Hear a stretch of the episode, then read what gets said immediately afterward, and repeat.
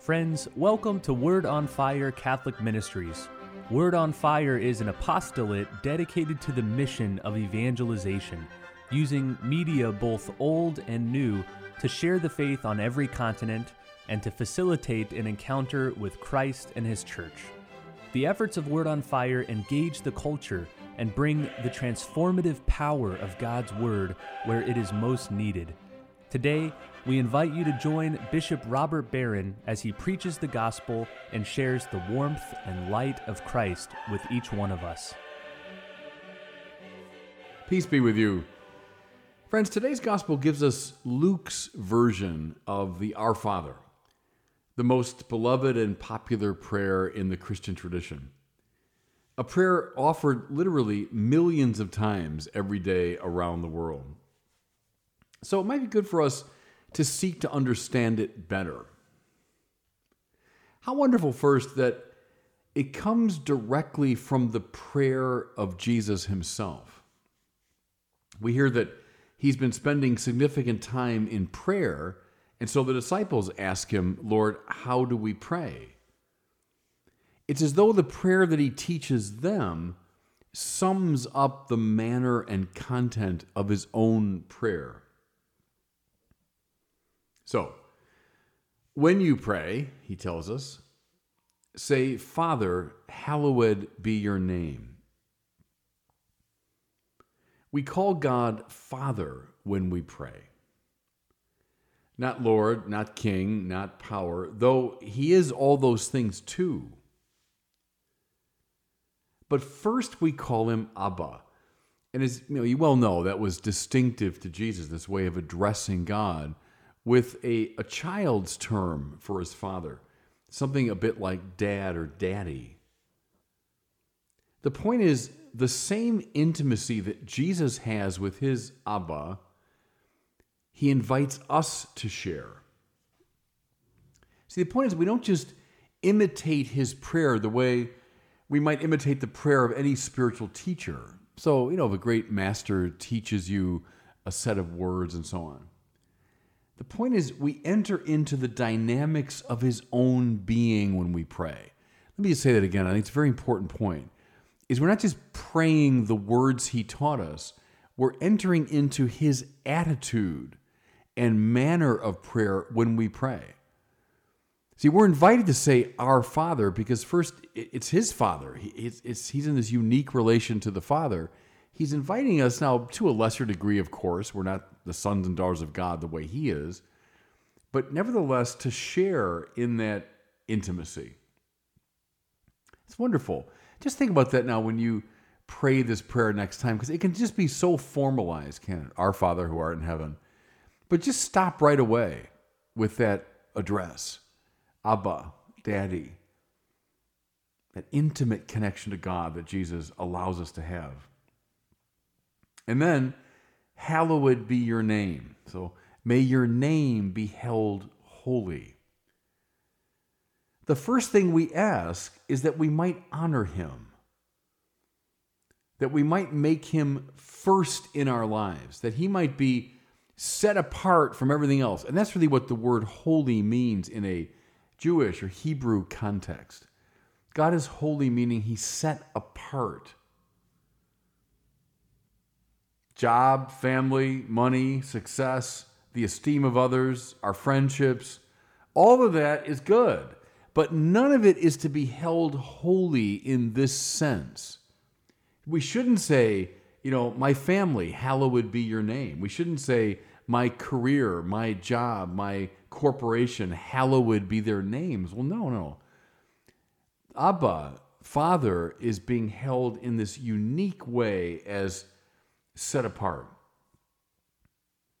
Hear, O Israel, the Lord your God is Lord alone, the great Shema prayer from Deuteronomy chapter 6.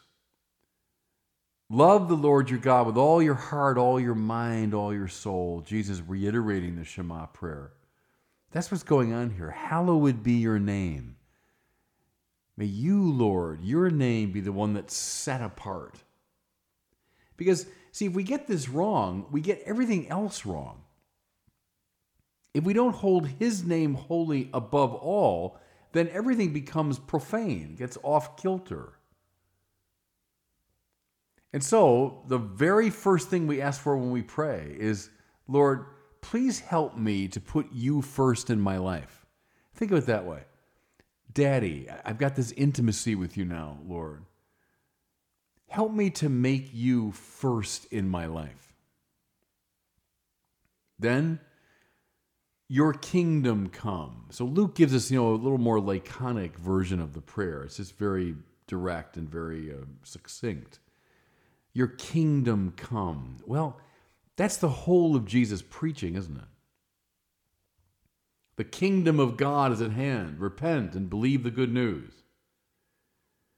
Well, what is the kingdom? What are we asking for? What are we praying for?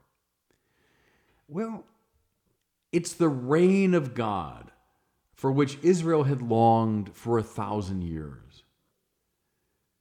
In the face of trials, injustices, pain, suffering of this world, Israel began to dream that one day God would reign. God would set things right. God would emerge as the righteous king of the world. So think of this long string of you know corrupt kings and then foreign kings and oppressive kings and emperors and all of that. The great dream of Israel was that God himself would come to reign and set things right and allow justice to obtain. Well, Origen, the early theologian, said Jesus himself in person is the kingdom. autobasileia was his term. He's the kingdom in person. And so, when we pray for the coming of the kingdom, what are we praying for? That Jesus' manner of being become more and more the manner of being of the world. Does that make sense? That in Jesus, God has indeed begun to reign. God has begun to set things right. And so we're praying, Lord, may your kingdom come. May your reign, Lord Jesus, be more and more powerful in the world. And then by extension, we're praying that we might, as members of his mystical body, contribute to this building up of peace and love, forgiveness, nonviolence, justice, etc. You know, it's a very powerful thing when you're saying, Lord, may your kingdom come. Well, you're saying, and Lord, give me the courage, the grace, the capacity to contribute to the coming of that kingdom. Next comes that highly mysterious petition Give us each day our daily bread. Now, I say mysterious because, as you know, that term daily here is a rendering of a highly ambiguous and very rare Greek word. It's found, as far as the scholars can tell us, only here and in Matthew's version of the Our Father. The term is epiousion in Greek Epiousion. Ousia means substance, epi means upon or above or over. Literally, it means hyper substantial or super substantial.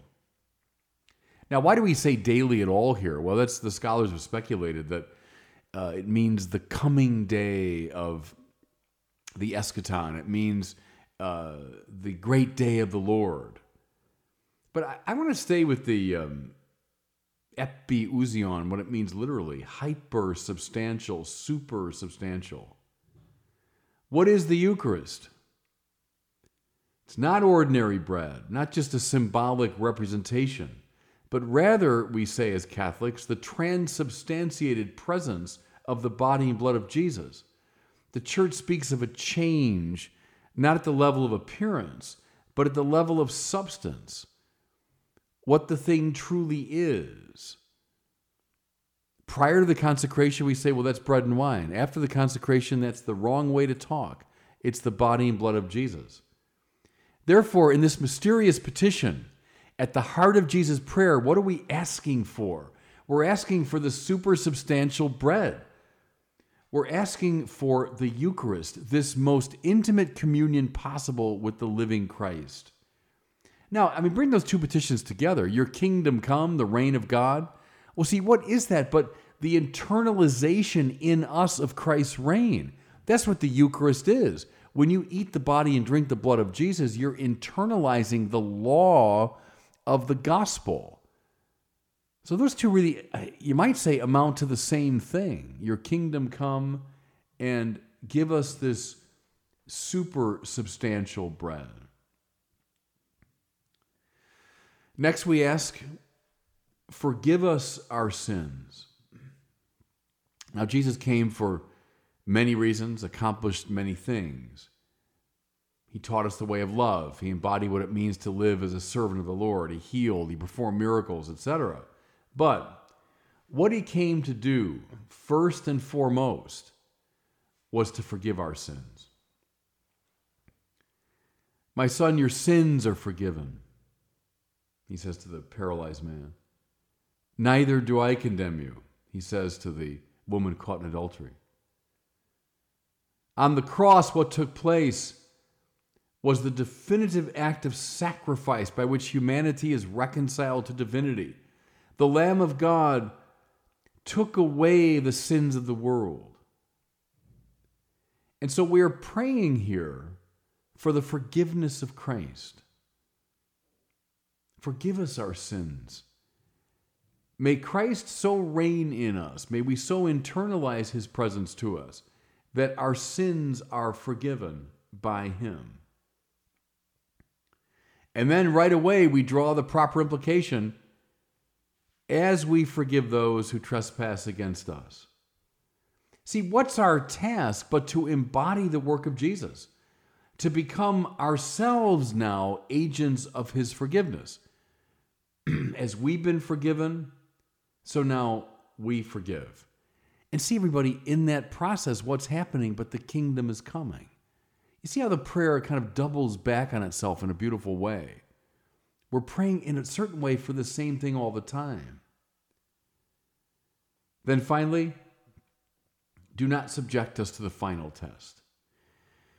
A common expectation of the time was that the messianic period would be preceded by a period of struggle, a time of testing and purification for those who are resisting the arrival of the Messiah.